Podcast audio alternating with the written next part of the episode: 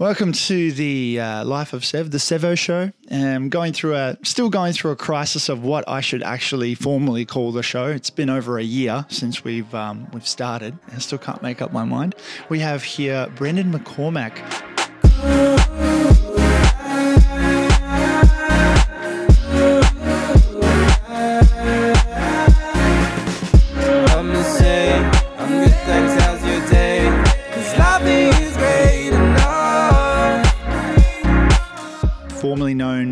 From his stint as uh, the head guy from the fitness industry in all of Perth uh, through Perth FitFam.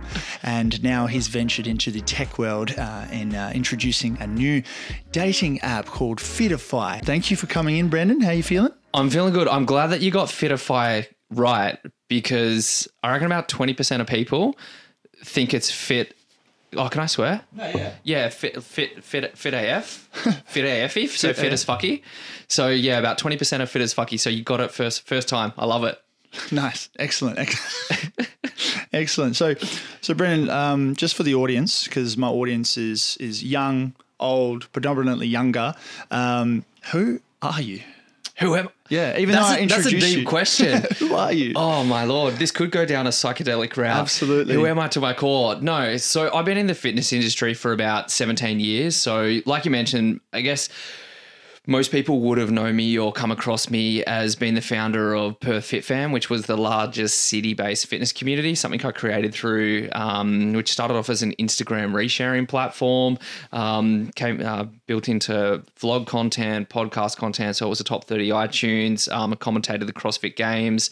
Um, was one of the media team in the Arnold Sports Festival Australia, um, and now I'm the founder of a dating app, which I never thought, not not once did I ever wake up and go, oh, I'm going to be a founder of a dating app. So How there did you I go. get here? Okay. So wind it back before the whole fitness thing started. Where, why, why the fitness industry in the first place? Yeah, good question. So I did two things growing up. I was a baseballer and I was a guitarist, and uh, that's where I spent all my time just doing those things. And um, I, from when I was thirteen till I was about sixteen, I was a very very skinny uh, vegetarian guitarist. Um, and one of my one of my friends, he was an older friend. He went to the gym and he was like, "Hey man, like, why don't you come to the gym?" And I was like, "Yeah, sure," because I looked up to him heaps. and from the first moment that I stepped into the gym, um, I just became obsessed. And then within, I think, a, a year or a couple of years, I did my first bodybuilding comp. I sold all my guitar stuff. And ever since then, I just wanted to sell protein. So I was 16 years old and I just wanted to be that guy at the supplement store that sold protein before supplement stores were cool, by the way. So it was very, very rare. There wasn't 24 7 gyms on the corner. Um, there wasn't CrossFit, nothing like that. And so people would think that yeah, I'd walk into the store and they'd think that it was um, paint buckets. And yeah, I remember those stores. I remember when they first sprung up, and I was just like, "What? An actual store dedicated to protein?" Yeah. Okay. That's that's what it was like. So that's Yeah. when I started. I just wanted to be one of those guys. And so I used to wag in year eleven and twelve. So in Canberra, where I grew up, it was called college. So and and you could call your teachers by your first name. There was no uniforms. You were treated as an adult. And I used to wag a lot of my classes because I would just want to go train, and I would also then just go to the supplement store where I looked up to the guys that worked there. And I, like I said, I just wanted to sell protein, right? So I almost failed year 12 because I didn't have enough points because I had so many unexplained absences. but I was a really good worker. So I did extra work experience at the supplement store I used to go to all the time. And um, because I worked really well, I ended up getting a full time job. And that's how it all sort of started. Like, I guess, me in the industry. Nice, and and and all just started from a friend just suggesting it to you. Just saying, yeah, man. It was actually his 40th birthday on the 29th. Uh, You 20, can shout him out. What's his name? uh, his name's Tommy Tom Keary or Tommy K. Shout outs. Yeah, so um, it was actually his birthday on the his 40th birthday uh, on the Jeez, 30th. is that how old you are too? I'm 35. Oh. I'm close. So he was Oh. five years older. Oh wow. Yeah, yeah. So he was five years older, and it's so bizarre because I still remember his 21st birthday. I still remember when. Yeah, what's he I was doing 16. hanging out with a 16 year old? So, so he he was really into my sister. Yeah. Oh yeah. Yeah, so he was my supervisor at Woolies. It was my first proper job being a checkout chick at Woolies. Yeah. And he was into my sister. So me and him sort of became close. And um, It's a good story. I haven't All told this story. So him him and I sort of became close, and he became like I guess more of a mentor and like a bigger brother that I didn't have. And um, that's how it all stemmed out. But I used to have like fake IDs and stuff. I was a pretty hectic kid. So I used to have fake IDs. and I used to like go out with him when I was 16 and I'd be in like nightclubs and things like that. So um, yeah, we. Um, he was definitely that bigger brother mentor. That's dope. That's dope. And uh, did he get your sister in the end? No, she married one of his really close friends. yeah, so Devastating. So yeah, that never eventuated for him. But yeah, she ended up marrying one of his um, high school friends. At so least you there got a lifelong friend out of it. Yeah, because he lives in Melbourne, and I I moved away from Canberra. I think 14 years ago. What, what, what got you to move? Oh, it goes back to baseball. So, Oh, yeah. um, I was in. I, I I came over here for the nationals one year. Um, I played state level, and you know, came over here to play in the national league. And um, when you grow up in Canberra, Canberra's a like a, a beautiful green city. Um, but it's a, a mount uh, surrounded by mountains and it's very, very cold and it's very small. And when I came over here, and for me, seeing the Perth city was beautiful and it was summer and going to City Beach and Scarborough. And I had never seen, because the beaches over there are different, and I'd never seen anything like it. And back then, I always thought, oh man, I'd love to live there. So um, I was 20, almost 21. I'd started reading books like Think and Grow Rich, How to Win Friends and Influence People. And I started in Canberra, it's very public servant dominant. So my whole family were all public servants. They all worked for the government, and Yeah. that's what they wanted for me. And I was very different mentally than my family. And as I started to read this book and started to understand that I could do different things, um, and, and being at that age, I almost needed to fly away to go learn for myself. And I loved Perth. It was beautiful and it was as far away as I could be as possible without leaving the country. and so I told my parents, I'm going to move to Perth. And three weeks later, I jumped on a plane and I ended up here. Nice. So you grew your wings, you left the nest, and then you landed in Perth. I have a similar story from when I was living in Kalgoorlie um, through my high school. Yep. And I was, my mum said, go to uni or get a job. And I got a job as a lifeguard. I loved it. Yes. And I was going to become a supervisor and all of that stuff, started training for it. And then I was like, I want to go play footy. I want to take it a little bit more seriously. But no one said that I could do it. Like amateur level, the coach really didn't like fully believe in me or anything like that. Um, but I, I believed in myself and then I left. I, I clipped my, uh, I grew my wings and, and, and sent it to Perth too. And then, yeah, played in the WAFL for eight, eight to 10 years. But what happened to you when you landed in Perth? What was that first year like for you? Yeah, yeah, yeah. It was actually it was so amazing, man. So I remember looking back, I didn't have a lot of fear, and I had my ticket, and my friend moved over here, so I was going to stay with him for a couple months, and um, I I actually. I I better set the story up sequentially. so I didn't have a job. My idea was I'd get a job in the mines. I'll do because by that stage, you know, I'm reading Think and Grow Rich. I thought money was the answer, and I was like, oh, eh, young dudes are making heaps of money in the mines. There was a mining boom back then, 2006, and I was like, I'll go get a high paying job in the mines. Now I'm not a handy or hands on or like a get dirty sort of person. Same. Yeah, at all. So it would have been horrible for me if I did. But anyway, I was looking on Seek the day before I flew out and there was this job for a supplement distributor called BPG Imports. They're now called Nutrition Systems. They're based in Perth. They're the biggest, the biggest wholesaler of all time in Australia. And they had a job called an account manager. And I thought an accounts manager meant that it was an accountant position, but I was, this is how I knew nothing. But I was reading the job description and I'm like, oh, that sounds like a sales job and I, I can do that. So anyway, I like put up a resume, I sent it through, and literally within a couple of hours, I got a phone call from the head office saying, hey, you know, we just got your resume. You look like it, you'd be great for the job, but I noticed that it says that you live in ACT. And I'm like, yeah, I'm about to jump on a plane and move over. And they were like, oh, okay. Um, do you want to have an interview on Monday? I'm like, I love it. So anyway, jumped on the plane, came over, um, and then I had that meeting on the Monday. And I walked in, and literally within five minutes, they were like, "Yep, you've got the job. This is it." And it was my first rep job. Um, yeah, it was my first job as a rep, and I, you know what, you know what, like I was so lucky that it panned out like that. I had no idea what I was doing. I was just enthusiastic and having. That's all you need. Yeah, literally. That's all you need. Literally. So other reps, right? They'd been around for. I was young. I was the youngest rep that was on the road. Probably still to this You're, day. hung- the you're, you're the hungriest though. I was yeah, I was hungry and I realized, oh, all I have to do is see lots of people and get them to like me and be really positive and passionate about it. and within the first month, I doubled sales, and I wasn't a salesperson. I had no idea what I was doing because I just realized, oh, become friends with these people, like get them to like you, and they're gonna buy. And they literally did, and it was crazy. So that was such a learning lesson, and um, my first year here, because I stayed here for 12 months before I moved back to Sydney. My first year here was a lot of growth. I read a lot of books. I hung out with a lot of good people. I, I got to do cool stuff like um, Ronnie Coleman, the greatest bodybuilder of all time.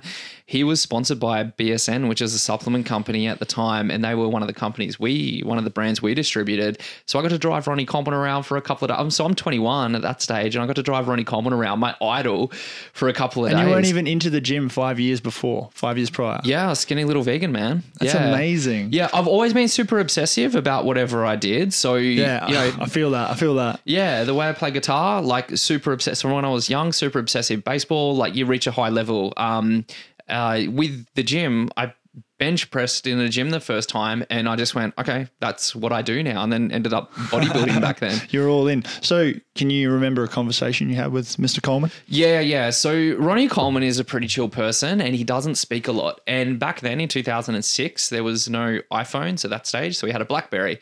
And having a Blackberry was like really high tech. Like you could have an email on your phone.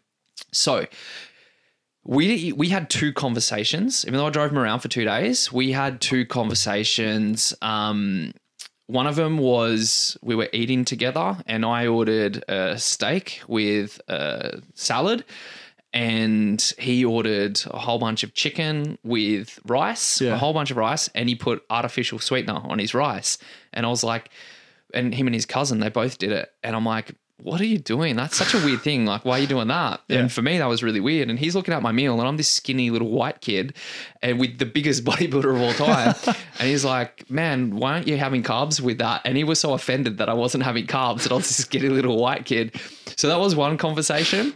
The other one was he was about to do a guest pose, and we were out the back, and I was just keeping him company, chilling with him. Yeah. And one of the um, competitors, one of the, you know, they weren't even bikini competitors back then, but, you know, essentially one of the bikini or one of the model competitors was out the back and she had amazing genetics. Like she was shredded year round. She had these splits in her biceps. She was just designed. She was, she was born for it. Yeah. So to speak, just genetically gifted. And she walked in, and you know, I said who she was, and I said "Oh, she's probably got the best genetics I've ever seen. And because I spoke about bodybuilding and I'm talking about genetics, he was super into this conversation about someone's genetics. So they were the two key conversations that we had. The highlight of my time with Ronnie Coleman, outside of being with Ronnie Coleman, um, was when he was doing his guest pose and we kind of got to know each other a bit by then. He couldn't, he's so big he couldn't take his shirt off. And he's come up to me and he's like, Well, this ain't gonna take itself off. And he just lifted up his arms and I had to like help rip off his shirt. So you, so you undressed Ronnie Coleman. I undressed Ronnie Coleman. So That's that was hot. probably the highlight of the whole thing. That's hard. Did you do it slowly? No, I think I was just like, I actually thought, I, I, I vividly remember thinking, oh my God, how many people get to take off Ronnie Coleman's shirt?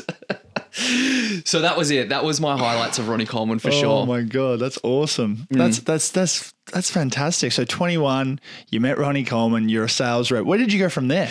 Yeah, so I got really I spent that year reading a lot of books. I was learning so much and discovering stuff and I thought I was the next big entrepreneur to come out of the fitness industry and um You weren't wrong.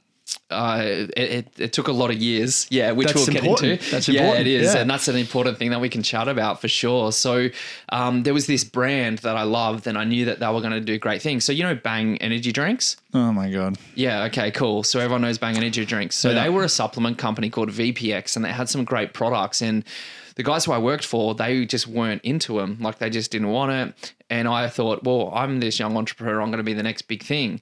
So I ended up quitting my job, flying back to Canberra, booking tickets to go to the Arnold Classic in America because I had negotiate like I had arranged meetings with this company, and I landed within a day. I flew to Ohio, um, and I negotiated the exclusive distribution rights for Australia for this brand. Although three other big players were going for it, so I negotiated that deal using a Woolworths international call card on my mum and dad's phone.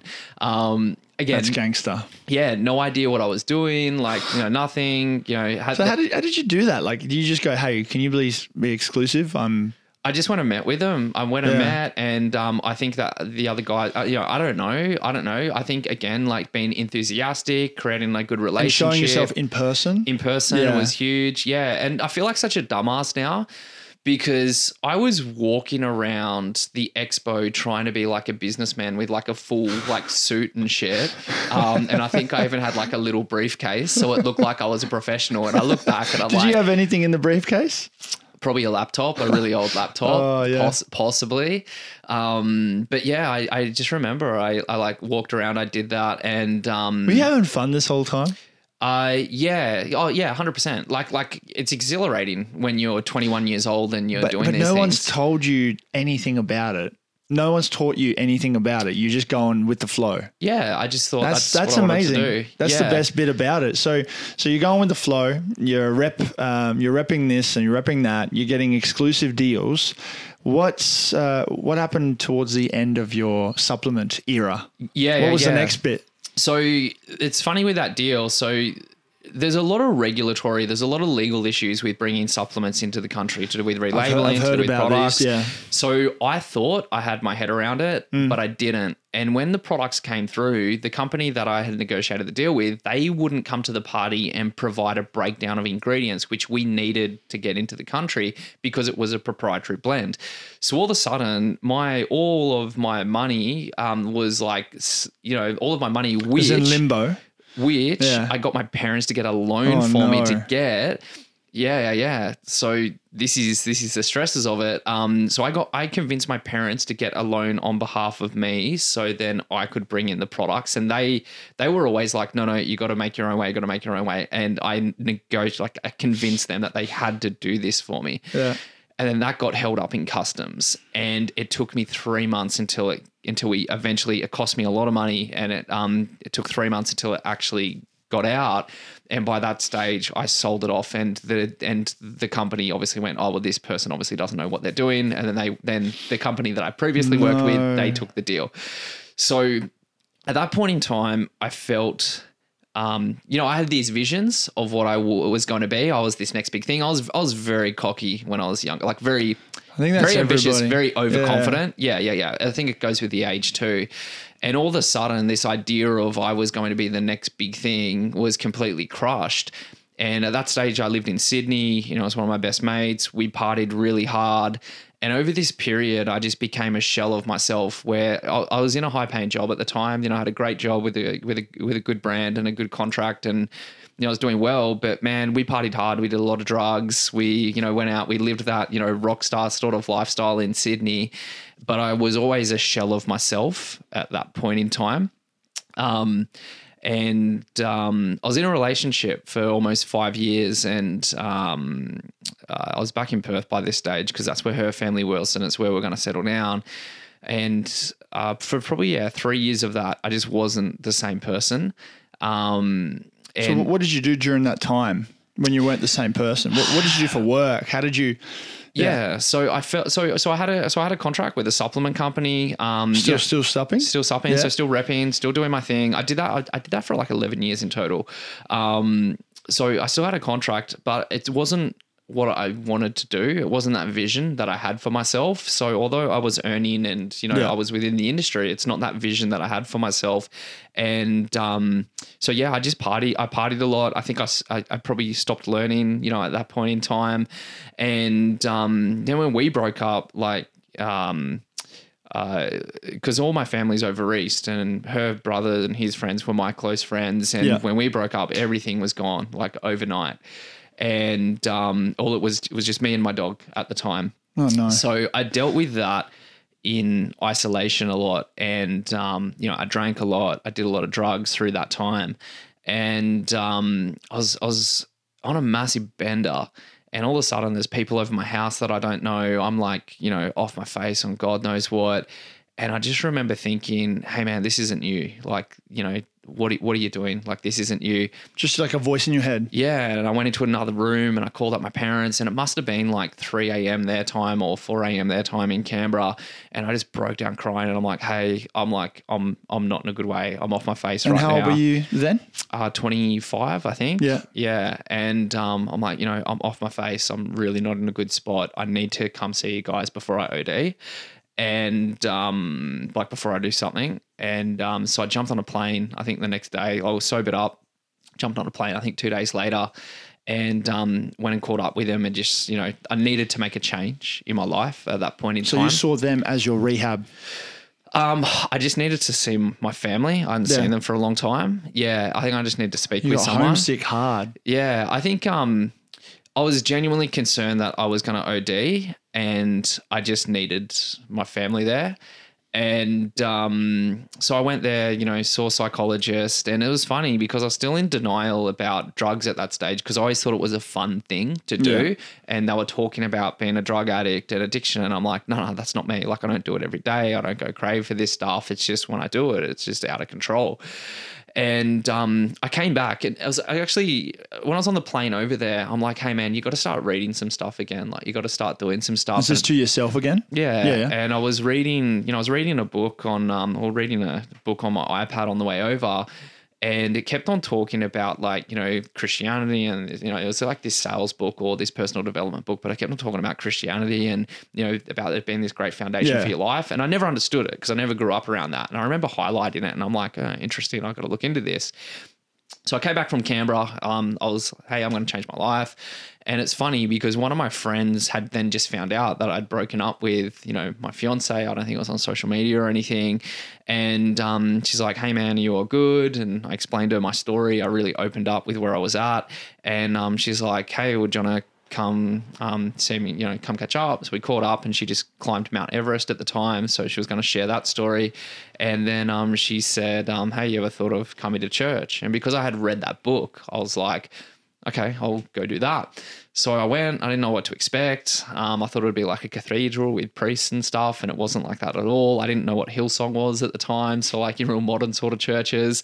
And, um, you know, it was like this really high energy vibe. And so I ended up being obsessive, you know, the same personalities. I ended up getting really involved um, with the church, and um, So how long are you a priest for?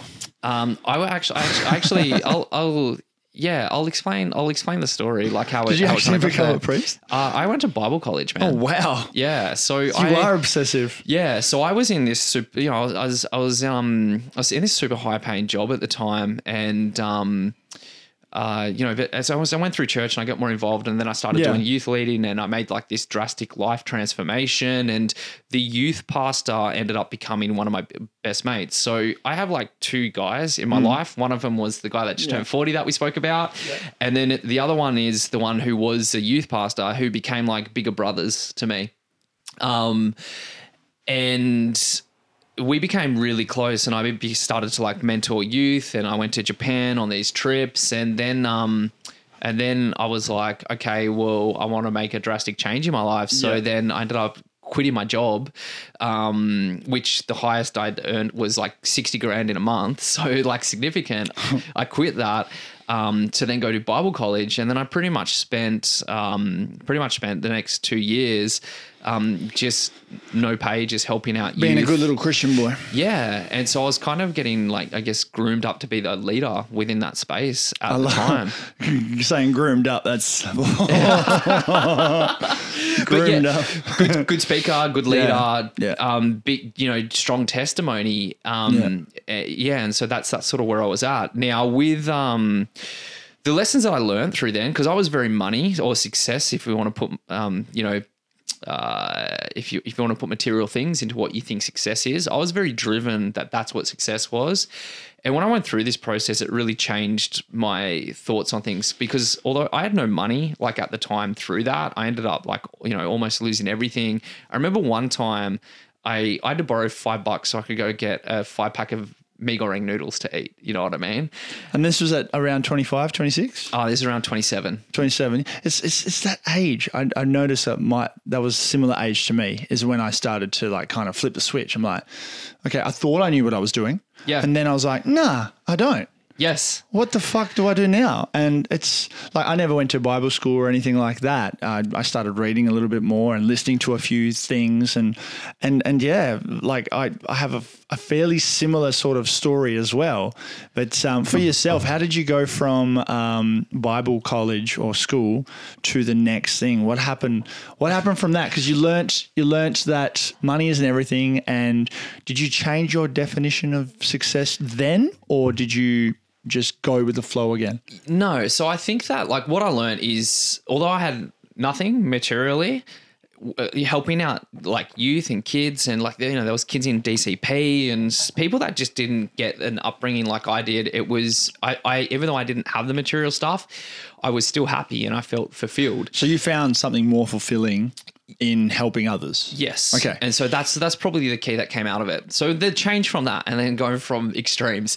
So when I turned 30, I didn't know where I was at. Like, you know, I had to make a decision and um, I went I, I I went to Fiji with my family for my 30th birthday. So I had 2 weeks to really kind of sit and, you know, I guess grasp, get a self awareness of where I was and where I was going. And I love the fitness industry. I was, you know, that's where I was successful. It was my favorite jobs of all time. And I Always went, coming back. yeah, and I was like, man, that's that's what you do. Like that's Yeah. where you need to put your energies. And it was on that trip that I, I turned 30 and I came back a distinctively different person. That I had this self awareness. I knew what I was going. I knew that my life would be dedicated to the fitness industry, and I put all my efforts into into that. And then not long after that. That's when, you know, as a rep, I had a massive network of people and I'd been in the game for so long. Um, and I just wanted to showcase all the cool stuff that people got to see, or sorry, that I got to see that people didn't know about. It's like if you're into CrossFit, you don't know about what happens in the rest of the industry. You think that the fitness industry is CrossFit, and same thing with bodybuilding, same thing with powerlifting, same thing with jungle body. All of these things, they all work like that. They're little communities.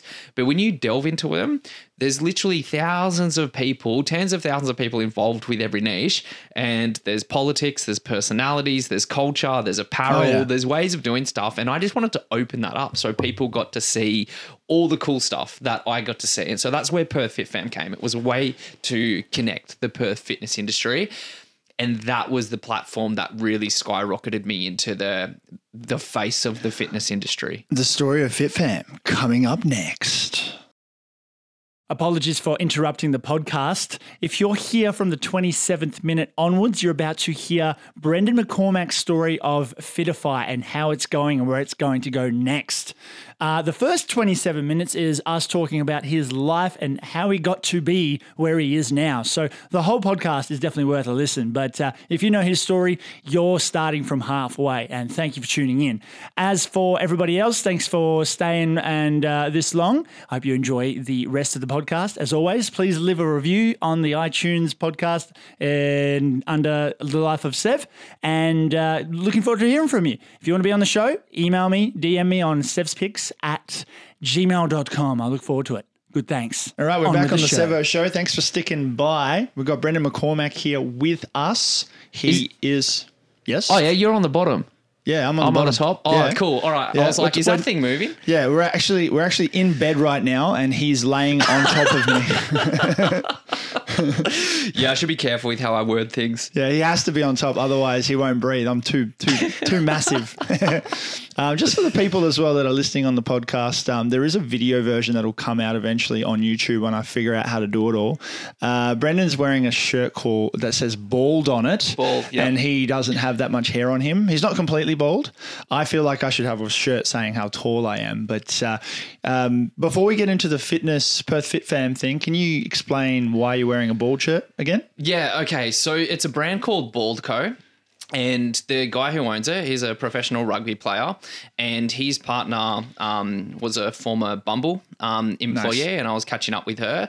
So I wanted to make sure, number one, I like to support small brands. Love it. But I wanted to make sure that I was able to build rapport in the meeting and that I had purchased one of her partner's products. And it just seemed like I was obligated It was a tactical move. yeah, yeah, yeah. I, I felt obligated that. to wear a shirt that, which says bald. It's like my Gary Vee shoes um, that Yeah. we've, we've spoken about. Absolutely. So, I, um, and we spoke about, so I, uh, same as you, I used to get into Gary Vee heaps. I think his stuff is great. I don't listen to it. Um, you know, I listen to other things. You move on. But as a young, uh, not that young, as an entrepreneur, I felt obliged that I needed to buy Yeah, a yeah, pair yeah. of Gary sure, Vee shoes. For sure. Yeah. For sure. And he, he, he sold K Swiss as well. It was like a, a big exit figure too. So good on him. Did he have shares in K Swiss? Oh, he got he got a, did a collab, and it was all it was all from my understanding, it was all um, to help them sell it sell it off, There you go. and through the collaboration, and that's what he did. So Nice. and that's that's what I learned. So like people say, oh my god, he did a, a shoe deal. I'm like, what's behind that though? What's the deep, deep, deep? He's not there to make money. He doesn't give a shit about selling heaps of shoes. I mean, selling something with his name on it is cool. Mm. Yes. but there's something deeper, and it was to sell them. There you go. That makes sense. Nice work, Swiss. Gary send. I think so. I hope I hope I, I got that right. But um, but yeah. So Perth Fit Fam. Um, I remember seeing Perth Fit Fam come up on my radar just as a hashtag because I was researching what hashtags to use. Yeah. And they're like, oh, Perth Fit Fam, cool. What the hell? Sweet, cool. And then um, and then Perth Fit Fam came along and started liking my photos and stuff. I was like, oh, okay, cool. I've got a little bit of a, I guess I'm cool. I'm good enough or whatever that meant. Um, but that uh, when I, at that stage, I was like, um, you know, followers, likes, all that shit. Yes. And then um, that took three to four years to get out of that, Yes. that that toxic thought process of you need heaps of followers and lots of likes to validate your success in whatever you're doing on social media.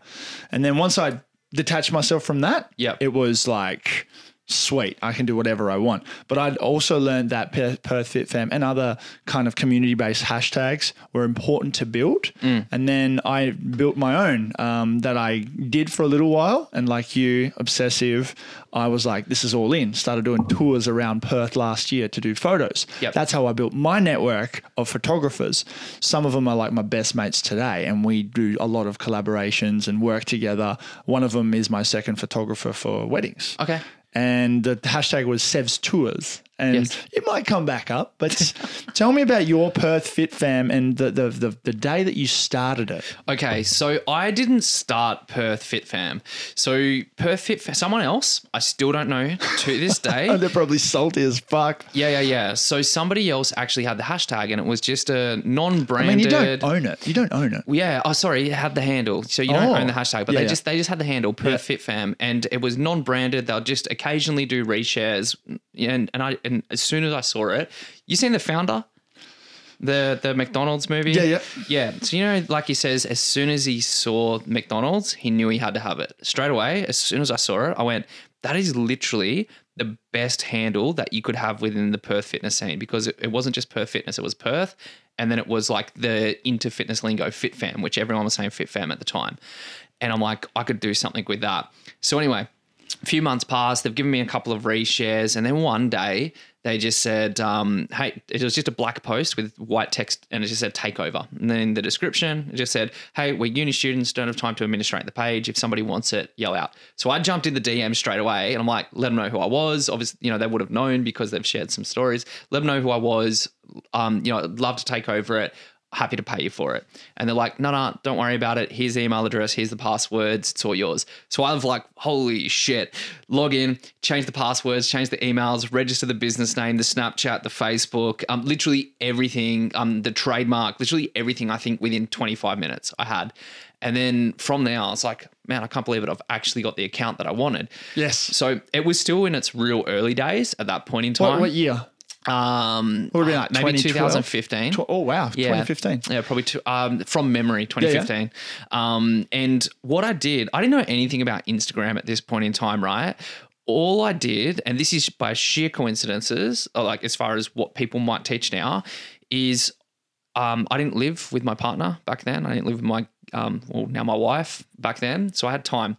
And I reckon for four hours a day or more, Yeah. I literally just sat there, um, engaging, commenting, what you going need to through do. Perth. Yep. That strategy still works today. Literally, it's Literally. it- you know what bots came about, right? But like Yeah. there was cheats, like there was bots, there was shortcuts, It's there not was ways organic. of doing stuff. No, Not genuine. this was it. I literally sat there. I went through all the local gyms. I would follow them. I'd comment on their stuff. I'd like their stuff, all the supplement stores, all the people that followed it. I'd just go through Perth and different locations.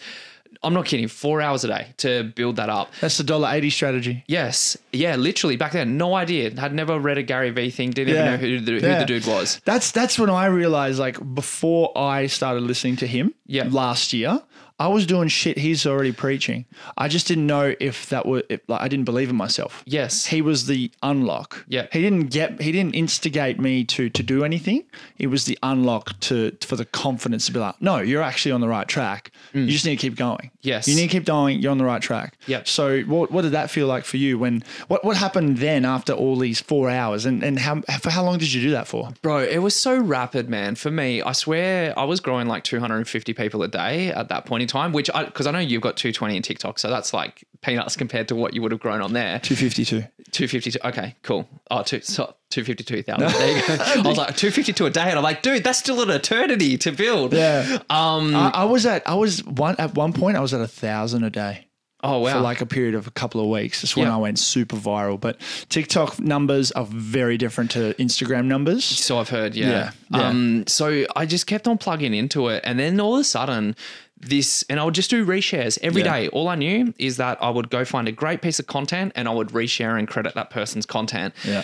And all of a sudden, this Perth Fit Fam hashtag went from you know just being a little thing to all of a sudden it became part of the culture and everyone knew about this Perth Fit Fam page and the growth of it was so insane. So within a few months, I think I got to like 13, I just wanted 10,000 and I hit 10 and I was K, like, that yeah. magical K. And then it's like, oh, actually there wasn't stories back then, so you didn't get swipe ups. But um, I was like, oh, I've done it. And then I was 13,000. And at that point in time, I knew I wanted to create like a vlog or a video series Perfect. showcasing the Perth fitness scene. So, um, you know, I had a partner, business partner at the time, and then um, you know he did production, and so it was like, hey man, well why don't you do the videos and I'll do the front end stuff. So then you know we started to create these Perth Fit Fam TV video series, Yes. where I was going to be the face of this thing, and you know um, would go around, would go to events, would go to gyms, and we would just showcase all the cool stuff that happened within the Perth fitness scene.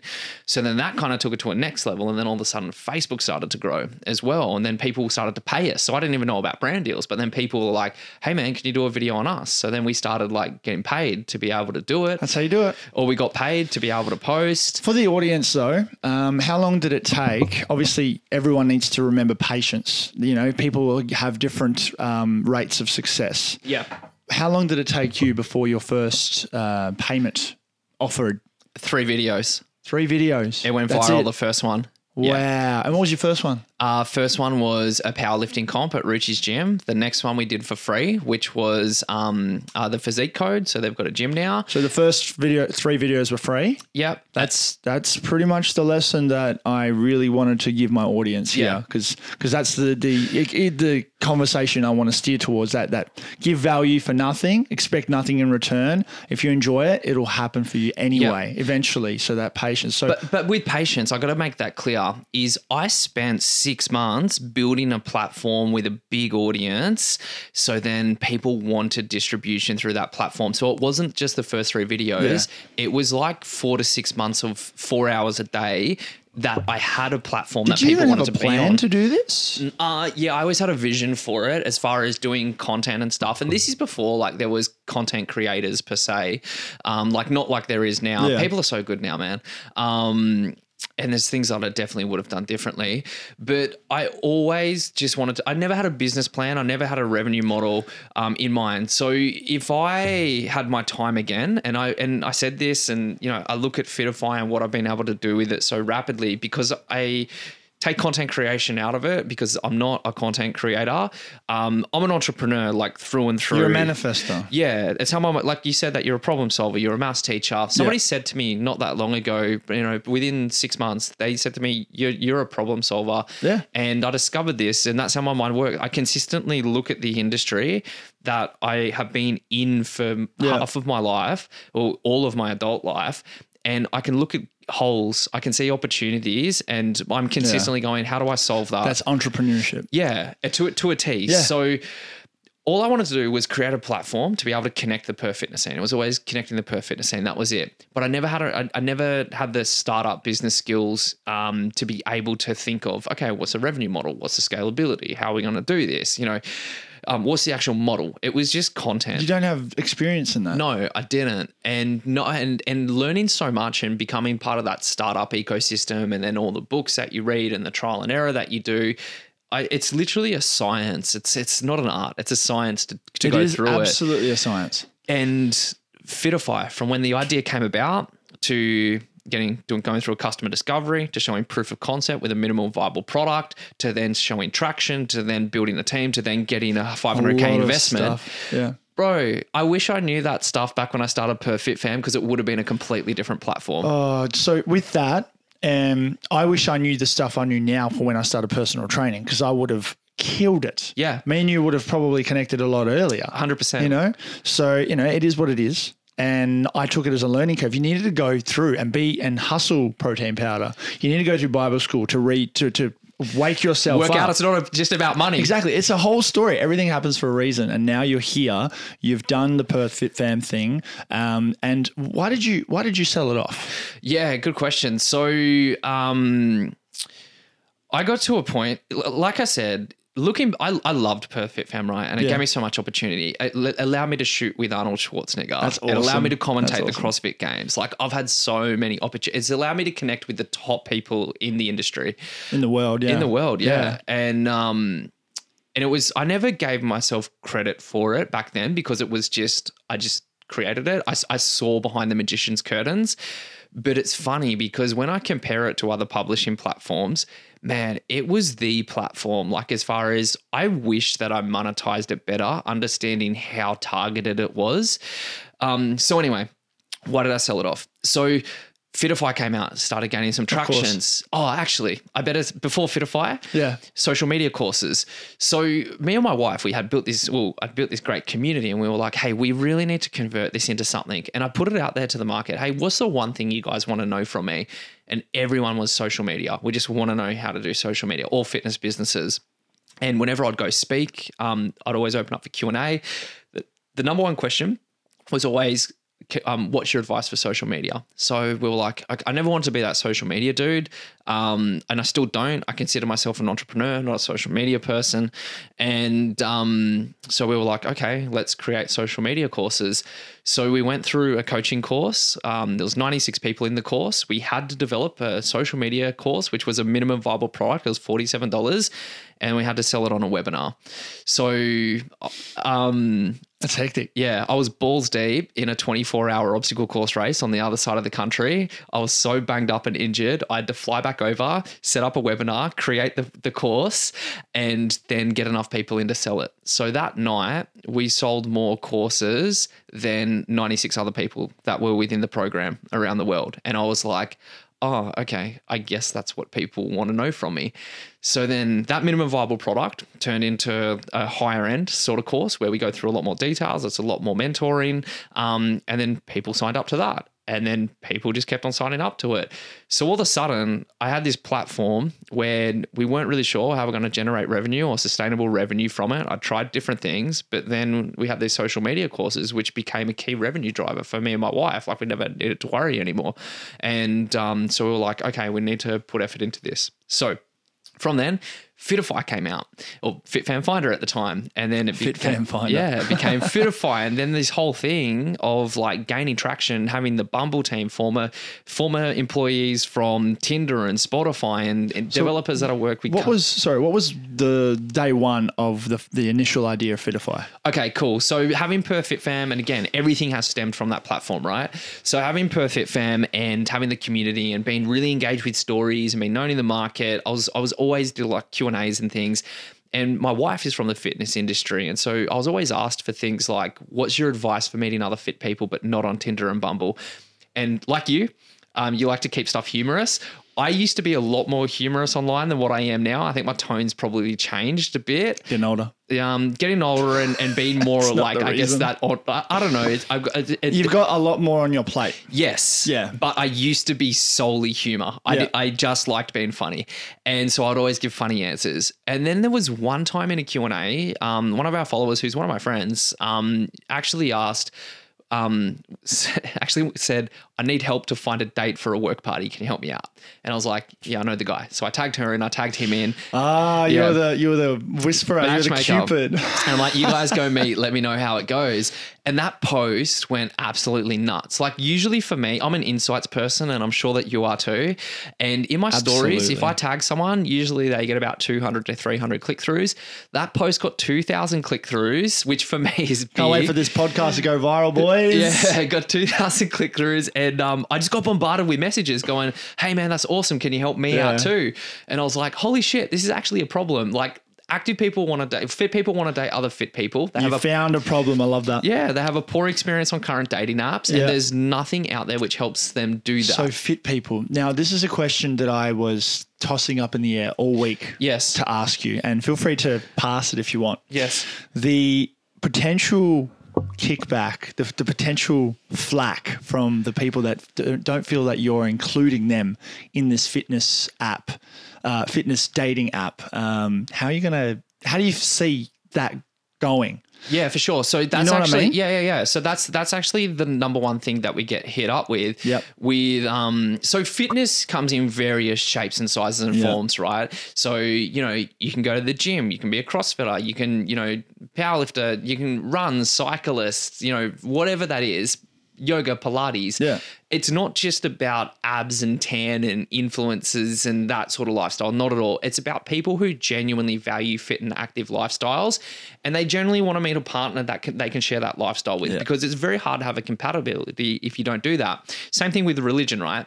There's a dating app called Muzmatch, which is a dating app solely for Muslims. There's a dating app called JDate, which is Muzz match. Muzmatch. Kills it, bro. Kills it. I'm just like I'm just thinking the like muzzing. That's actually what I thought Oh, when I please first don't it. cancel me. Yeah. I've got I've got a few Muslim friends, and and you know, shout outs to you guys. I was just like Muzz. Fair enough. But same concept is Yeah. it creates a platform where you can find like-minded people. So we've got a lot of PR recently. Yeah. We've been in Daily Mail. We've Great. been in you know Global. International. Yeah, amazing, right? Um, most of the comment, like most people love it, but there's always someone who's like, oh, you know, this is an app for arrogant people or whatever. yeah, They're not the market. They're not the market. It's easy, but but they're still going to complain because they feel like they're missing out, even though what Yeah. you explained to me, and I knew that that that's your was going to be your answer. Um, you know, everyone's involved. Everyone's at different levels of health. It's just a matter of oh, if if, if you put yourself in a lower uh, like tier. Then you're going to match with lower tier people, and if lower tier people aren't for you, do something about it. You Yeah. know, so, um, but with that, like when I first heard about Fitify, I was like, that's brilliant. That's so good. And in my head, I was like, that's going to work so well. And then in my, my other side, the, the problem solving, like devil's advocate, I was like, oh man, this guy's going to get so much shit. And then when I read about the description of how, how to do it, I was like, okay, he's got that covered. Yeah. Do you see any other potential kind of challenges or what, what, what's another big challenge? For this? sure, for sure. So as far as like to the general public, Yeah. For sure. So first biggest challenge is not having a representation that it's an app exclusively for elite, high level fit people, or, or I, I need to be too fit to be on there. That's, Yeah. that's the first challenge. Second challenge is the filtering process. So um, how do you how do you know that there's fit people that are gonna that are going like to be on there? you're going to coin a new term. So you, you know you got the, the, the term catfishing. Yes. where it's like completely not who it is. There's going to be like a different sort of term coming out Fit of this. fishing. Fit fishing. Yeah. So that comes down to a natural self selection. And I explained this at the start. So people who hear about the app or who's been targeted, they're Yeah. probably targeted because they're into health and fitness, number one. Number two, those Karens, like I said, the people that are making those comments, yeah, on the groups, and they're like, oh, this is an app for arrogant people. For sure, for sure, don't be on the app because that's the natural self Yeah, selection. avoid it. Yeah, there's gonna be there's gonna be apps suited for you. It's like we're very much in healthy dating. So my wife and I, we, like, we had a very conservative approach to our relationship. It wasn't, you know, it was quite a long drawn out dating process. It- to be honest, it wasn't even romantically like um, motivated when we first started catching up. You We just were- forced her. we were, yeah, I, I convinced her after a long time we were each other's competition and she was Yeah. just a great rep and we just caught up as friends over a long period. But we were able to create a really good foundation of friendship before we actually were even anything through, romantic through the industry. through the Yeah. industry, through just That's regularly it. catching up on like little coffee dates Yeah. and stuff. And so we were able to establish that we would be compatible before we were even into Yeah. it. And so uh, the hookup side of dating apps is what we're going up against as well. And we're very much, you know, healthy dating, you know, people that are here And to. it's not even necessarily dating. Yeah, that's Yeah. right. There's a lot of people that use it just to find friends, like minded people. I'm only here for friends, guys. Yeah, a hundred percent. And so we're like, okay, that's features that we'll put in in the future because people have hit us up. They're like, hey, I'm not really looking to date, but I just want to Yeah. meet like-minded people. Can I use it? Yeah, for sure. Um, and so if people want to utilize a hookup app, it's probably not the app for them. It's probably not the community for them. And there's definitely other other apps there as well. Um, so yeah, it came down to solving a problem essentially, and, and, and I think I said at the start, um, or I say it all the time at least. I never woke up one day and said, or I have never planned for years, oh, it'd be so good to be the founder of a dating app. You know what I mean? It was literally, I have a skill set as an entrepreneur. I'm really passionate about Yeah. it. Not only the industry, I'm passionate about people getting to experience what I experience within the relationships. And that problem just got came to me and I went, man, I need to solve that problem. Yeah. No, well, that's it. That's it. And if you know how to do it, or you, or you have some ideas, why not give it a go? Like I, my my thing was five, three, even three years ago. I was like, I don't want to do wedding photography, and then I got into it, and I was like, oh man, I had an experience. I'm not going to go too into detail because I don't want to shit on this person, but they just didn't really hit the mark well with the with the day, and I was there as a second shooter, and I was like, I can do better. I know I can do better. And like, and then I started to to do it and to see if I can do better. It's subjective, but I felt that I started winning with myself and then um, people started liking it. People started seeing that I was different. They're like, your photos are great, but your character makes it even better because you're not just a photographer who's just going, yeah, can you do this? Can you do this? You're not just some pencil. You're, you know, you're charismatic and you you make the mood so good. Yes. And and that that's across not just wedding photos. Like I, I hear my um, clients that I've shot um, for personal training shoots. They were like, you make that so much easier because you you know it's funny. Yes. It's a fun it's a fun time. And that's what I look for. I look for smiles. People want those serious photos. I'm like, no. What are you trying to advertise? Are you trying to advertise like some sort of sour lemon drop or something? Yeah. It's like you're a personal trainer and you want to attract clients. Do you want to look upset or do you want to look like you're having a good time, thus attracting people that want to have a good time too? Yeah. And that's pretty, pretty much the same pitch I would say to Fitify. Yeah. If people having a good time together, hey, if I see a picture of people having a good time together, I'd instantly look for any caption like, why are they having a good time and why am I not in that picture? Yeah, That's it. It's funny that like I'll I'll confirm what you said. So with the because we did a lot of video shoots Yeah. and stuff with Perth Fit Fam, and one thing that I explained or I was very big on is you're not just shooting a video, you're providing an experience. For a lot of these people, being in front of camera or getting something done, it's such a big thing, and they're so I coach of it. so many people like saying, okay, try that a little bit more enthusiastically, or see if you can see if you can smile a little bit more, or or just even turn off the cameras and have a conversation with them first to just get them in the mood. Yes. And then at the end, I was like, what was that like? And they normally say, man, after you just gave me that little pep talk. I was so much more confident. I was so nervous. And then I was like, it's no big deal at all. Yeah. That's the value yes, not just the record, edit, deliver. It's it's coach, analyze, problem solve, and then do all the rest. make So, people feel good. Hey, yeah, make people feel good. So, what do you see on the horizons with Fitify in the next twelve months? Obviously, COVID sucks. Um, I don't want to talk too much about COVID because it's been over talked about. Um, that would have crippled you a little bit because Negative. people can't. No, negative. really. No, okay. So I'm an opportunist, right? Okay, I Or sorry, that. opportunist is probably a bad word. I'll probably say problem solving. I look at the opportunities in things. When COVID came, um, I went off social media for a week because there was so much negativity. I started having like panic and anxiety attacks, and I just spent a week to get my head around what was about to come. And I hate to say this, but as a thought leader in the industry, to put something out there to people which would be of value. And it's funny because I waited a week and then I finally posted it. And it was basically this long form post to fitness business owners. Hey, if you don't have a contingency plan in place right now, you're about to go into lockdown. I saw that for the wedding industry, photography as well. Yeah, it- absolutely. Yeah, it's like, guys, you can't kid yourselves. You're about to go into lockdown. It is what it is. If you don't have a contingency plan right now, you're already too far behind. This is the steps that you should take right now. And it's funny, I posted that, and then 15 minutes later, they announced that they was going to go into lockdown. And so I Messiah. yeah, yeah, Brendo. yeah. Yeah, I felt I felt real prophetic. I wish I did it a week before, so I gave people some time. But um, I pretty much spent uh, well when when I knew it was going to happen. I told my wife I'm going to put myself into lockdown um, a few days early before they even announced it because I said this is going to come about. I just want to be on the front foot with it.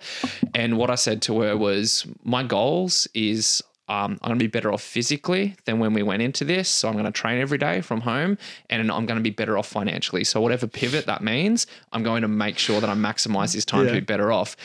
Funny enough, went in, trained every day, got in better shape. We pivoted the business. So then the fitness businesses that were closed down, but they still had, you know, revenues or income, but they had time. We were Yeah. like, okay, we'll do a COVID special. We'll take you That's guys through and take you guys through where it's at. Um, saying that, I spent two weeks literally for free just on Zoom calls with business owners that were freaked out, just to give them guidance and help about how to get through it. And how's that helped you, benefited you now? Just fulfillment? Yeah, I think so. That's it. That's I don't. I don't. I don't know if any of them actually became clients, but I think that was it. It was just, hey, I I have a good Yeah. understanding about what's going on and how to get around, uh, how to Absolutely. improve on this. These are the things that you need to get in line. I had a little side story for that. Um, before COVID hit, I was wrapping up. This used to be a PT studio, and I said, okay, I don't want to do it anymore because I set up a little deal with my uh, friend who owns um, his gym. Shout out to uh, Corey Green and Athletic Institute. And Oh, yeah, Corey's a good dude. Hey, He's a great dude. Yeah. Um, I do content for him in exchange for uh, membership and all that. Yeah. And to train my one client. So I was like, all right, sweet, just up the road. I'm going to sell this off. No one was buying anything.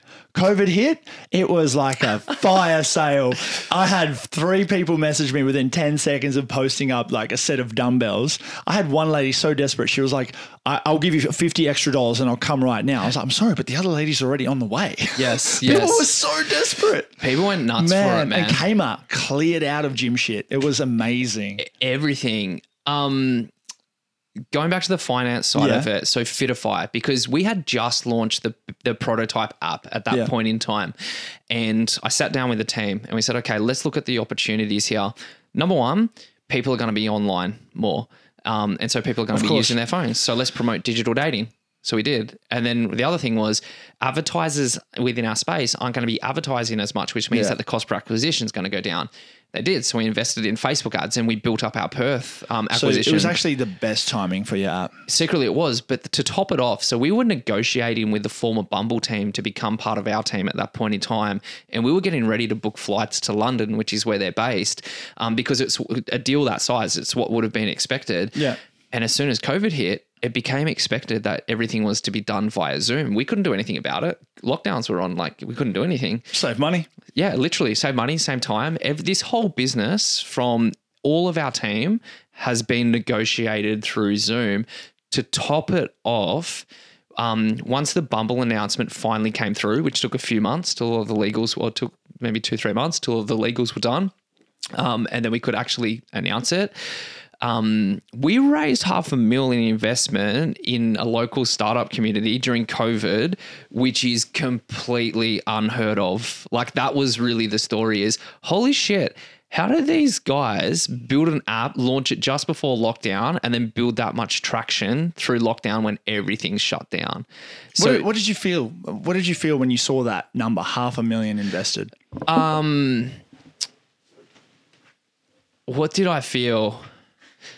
I think that every milestone within startups, there's there's your milestones. Number one, there's getting a problem solution fit and there's showcasing that you have something. That's the first little, oh, cool, we've got something here. Number two is you start to build some traction and then it's like, oh, this is gonna work. But then when you get your first seed funding, because every goal in startup community is, oh, I just got funded, like I just got seeded that's just like the step of holy fuck, this has got some traction, but people are willing to invest this now.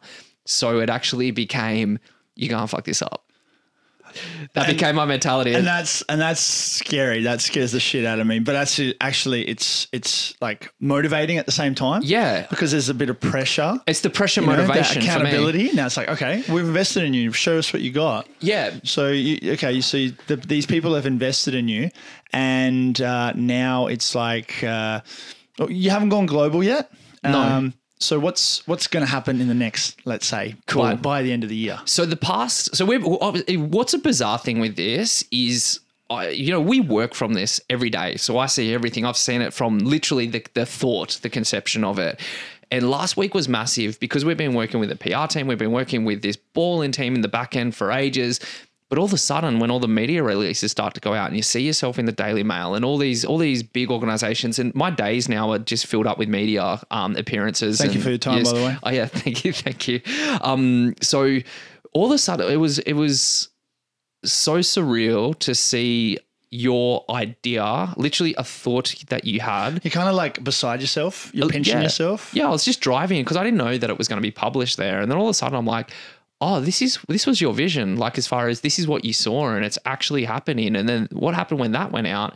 Is everyone who's been following me and it's been gaining traction and momentum and it's been doing bigger and bigger and the Bumble announcement and the investment and now Daily Mail, all of a sudden, all of these players within the industry are starting to knock on my door because now they believe in it. And then you're getting even more sponsorship potentially. Yeah, I it's just it. partnerships. So all the things where before it were like, oh yeah, Yeah. just another startup. Now it's like, oh, these guys are going to do These it. These guys are legit. and I want to be a part of that. Yeah, for sure. They, they want to jump on board while they still maybe can. Yeah. like a like an angel investment round or something. Oh, already done, man. That's I've been hit up with that many times. It's like, uh, you're about three months too late. Sorry. yeah, you're about three months too late. But just having the really key players, and you know what? Like you reached out to me. Um, you didn't want anything. Like it was literally you sent me a really nice message, and we ended up linking up, and you didn't expect anything out of it. Um, my I didn't even expect you to uh, respond because Yeah. I saw Matt. Um, I think it's Chaos, Matt Chaos. oh yeah yeah Matt King yeah yeah, Matt King. yeah, Yeah, he- yeah Matt Chaos is Matt his handle. Chaos, yeah. He um because I, I did a shoot with him. I did a Sevs tour. Remember I told you about the Ah, Sevs yeah, tours? yeah, yeah. He was on one of the first tours where I did models, introduced models. Okay, yeah. That's how I know him. Yeah, And then I saw him. He posted about it. and I was like, oh, sick. He's a, one of the models for Fitify. yeah best was like, performing model by the way yeah, oh mate, he's he's Yeah. a good looking dude, and he and and yeah, I was like, oh, that's cool. Fitify, did I heard Fitify from? Oh, didn't isn't that that Brendon McCormack guy who sold Perth Fit Fam? And then I was like, oh yeah, that's sick. That's good. Good for him. Good for him. And then and then I went onto your profile, and I was like, oh. Did I message him last year about something? I went into the DM and I was like, "Oh yeah, I did." That's I so- didn't even see the message. You must have like. I Must think have, it went into my others. It must have because I looked at it and I go, "Oh, how rude of me." um, so I've I've lived my life like that for 17 years, right? Where Yeah. everything that I did, I just wanted to provide value, make people Yeah. feel good, and I never really asked for anything in return. I just dished out so much value. So all of these people that I've Yeah. done that for over the years, now it's all starting to come back. Yeah, well, that's what I mean. Like you're talking about being beside yourself when this, you know, conception of this idea has come to fruition and, and all this media and, and everything is happening. You're just like, oh shit. And then when I started learning about giving value or just being a nice person Yeah. without giving, without expecting anything, without wanting anything, I was like, oh, I kind of can see how that works. But when you've done it, Yes. I've been doing it for a year now. It's come back tenfold Tenfold. tenfold. Like I, I, I call it charity. Yes. Like charity, because giving your time is the most valuable thing, more than money. Yes. Because you can't get time back. Yes. That's it. It's gone. Yeah. It's your life. Like you coming out two hours of your day of your life is massive, is a big deal. Yeah. But people aren't aware, they don't have that perspective of how important that is. Man, it's so much. You know what? Even down to the point. So, and I mentioned it off camera, is I don't take payments for brand deals anymore. If I literally, like, number one, I always try to share my friend stuff and I buy their stuff Yeah. and I don't tell them because I don't want them to give me discounts Yeah. because You want to support them. Yes, yes, Yeah. yes. So I, my my thing I want to do next year is, and everyone listening, hear me out, um, is I want to wear merch only. Yep. friends merch, someone that's over over east. We're doing a few little swap merch um, things because I've got my own like photography thing. It says "Good Thanks" on the front. Oh, You yeah, may yeah, have seen yeah. it. Um, that's fun. Yes. but yeah, next year no brands, no like popular brands. Like I've got my Nike shoes. I'm a massive shoe head. Yeah, yeah. But um, but yeah, my shirts. I just want friend shirts. Yep. So yeah, but it, it just help, it just helps out. And when you do that, when you're sewing into other people, Yeah. because I know what I went through, and everyone would always want something for free, and I'm like, okay, I'm not going to put out that vibe, and I, I want to support these people. So even yeah, products or whatever Yeah. at the moment. I will post and talk about something after I've paid for it because I know that that's going to come back to me as well, like like in a good way. I think that it creates for me a healthy ecosystem, Yeah.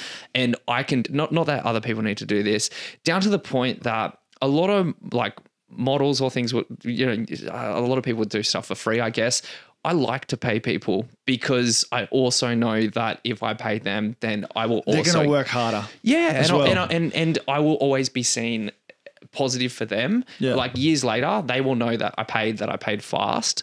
Um, and it Oh, will paying fast is like my Bro. one of my massive things. Punctuality and paying fast. Yes. It's like, oh, you want a refund? Here you go. They're like, oh shit, that was quick. yes, Yeah. straight off the bat, Straight up. just like just like get it done because it always comes back to you. So I always try and like I don't It- just you keep a close positive that flow. loop. You close that loop. Yeah. So I never answered your question, which is, I guess, what we can finish off with. Yeah. Um, the Perth Fit Fam sale. So I loved that brand, right? And the issue with me, I guess that problem solver entrepreneur mentality is I, it's easy for me to get distracted by shiny objects.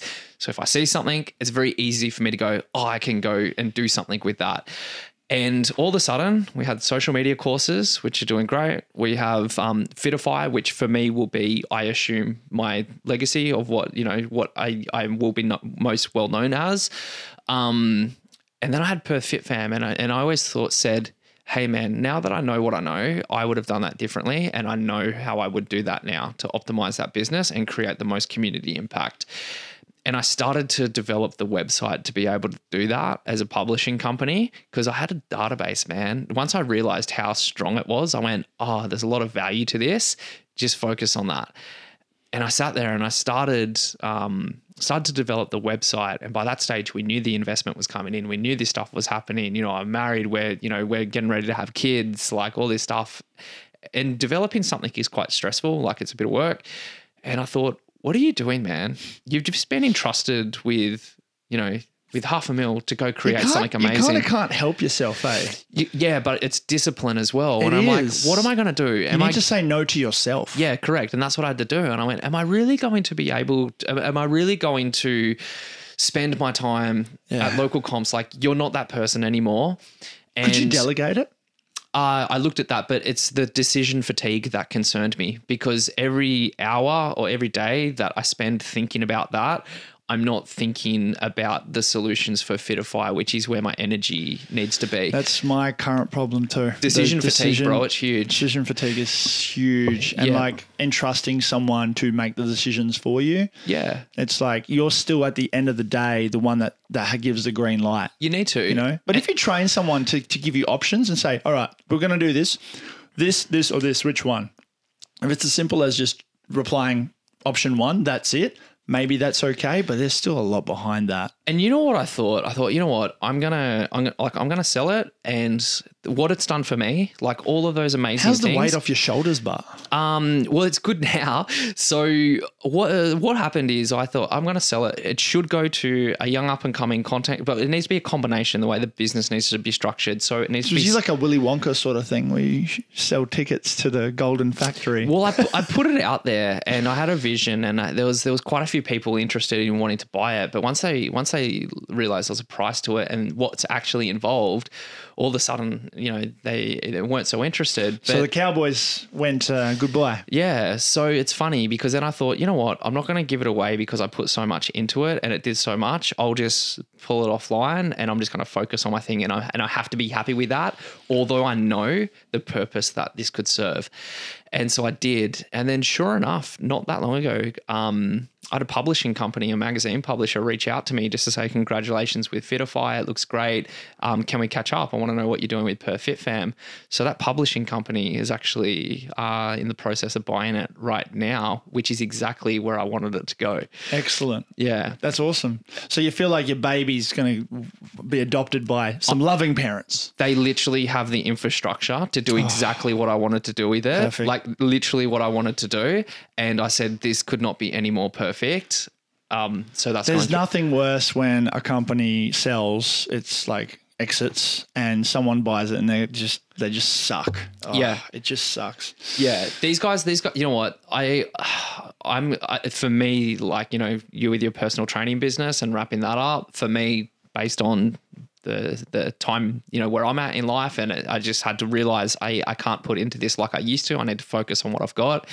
Um, for me to be able to hand it over to these guys because I know what they're going to be able to do with it, and I'll still be there to help in advisory in any way. But I'm going to be so proud to see what happens to this brand. Same. Yeah. Yeah. It's like, Legit. yeah, that, that I'm, I'm very, very excited for them. Yeah. Excellent. All right. So let's let's wrap it up there. Um, with the Fitify thing. Um, sorry, I didn't mean to call it a thing, but with the Fit- Fitify Fitify It is a project. It is a thing. It's a project. Um, so with the Fitify project, um, is it live? Is it like can people match yet? Or Yeah, yeah, for sure. Yeah, yeah, for sure. Have you had any people get married yet? Or Uh, too early days for married, but um, I'm going to get my marriage celebrant license, and I'm literally going to marry someone who. Um, I love that idea. Yeah, I was like, that was my first thing. I said, like, as soon as the whole idea came about, I said, I'm going to become a celebrant. That's- so that's imagine the content. You can come and film it, bro. You can Oh be a part God. of it. I just want to. content is insane. I just want to fly somewhere. So the founder of the dating app legally marries one of the couples. goals. Yeah. See, and that's where that's where the link is even more perfect because of the wedding photography. Oh, thing. actually, yeah. I did. I just was That's thinking about your sick content. Except, yeah, wedding photo. That's crazy. Dude, that's how I see like this Oh. thing panning out. Healthy relations. Like even now, I get I get so many messages from people that have matched or they've found their partner on the app, and it's quite Already? a, yeah, man. What the fuck? And it's quite a bizarre How long has it been live for, by the way? Um, the FitFam Finder app came out on the 20th of February, um, except the new app has been out from, I think, the 4th of October. Yeah. It- which is beautiful. The guys have done a real good job. I'll have Yeah. to sign up and see if I can find me a hunky little strong man.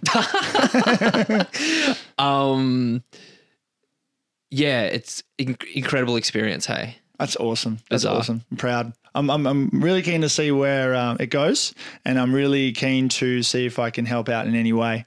Um, I'm sure um, we'll be hearing from you in the future. Um, five years from now, we'll lock it in and see uh, what the contrast is to this episode, which is like it's like a it's like a plan. It's like a all right, it's going to happen. Yeah. It's just going to happen. Worldwide, it's going to be absolutely insane. And like when I believe in something that someone else has created, I'm not I'm not going to try and like stir you up with confidence, but it it's like a I've got like a the golden touch. yeah, It just happens. It just happens. So I believe in this. So I'm like channeling my positive Thank energy. you, take you. it in, take it in, and uh, and then I wish you all the best. If you have one thing that you would tell any of the listeners now, what would it be about anything? one thing about anything: don't compare yourself to other people. Yeah, if I was to dumb it down, it would be especially in today's market. It would be don't look at other people and compare yourself to them and expect yourself to be where they're at or to be them. Um, my biggest change in life came when um, I became self aware of who I was and where I was going and confident in that person. You mentioned it. The, the aha moment when you realize that it's not about your followers and your likes. That's literally it. Hey. Love that. That's the that's one of the best exits I've had so far. All right, thank you for your time. Really appreciate it, and thank you for everybody listening from your uh, screens. If you want to watch this episode, it'll be on, on YouTube one day. um, and uh, yeah, hit up uh, myself or Brendo. It's Brendo McCormack, M C C O R M A C K. Excellent, excellent, and uh, as always, good thanks.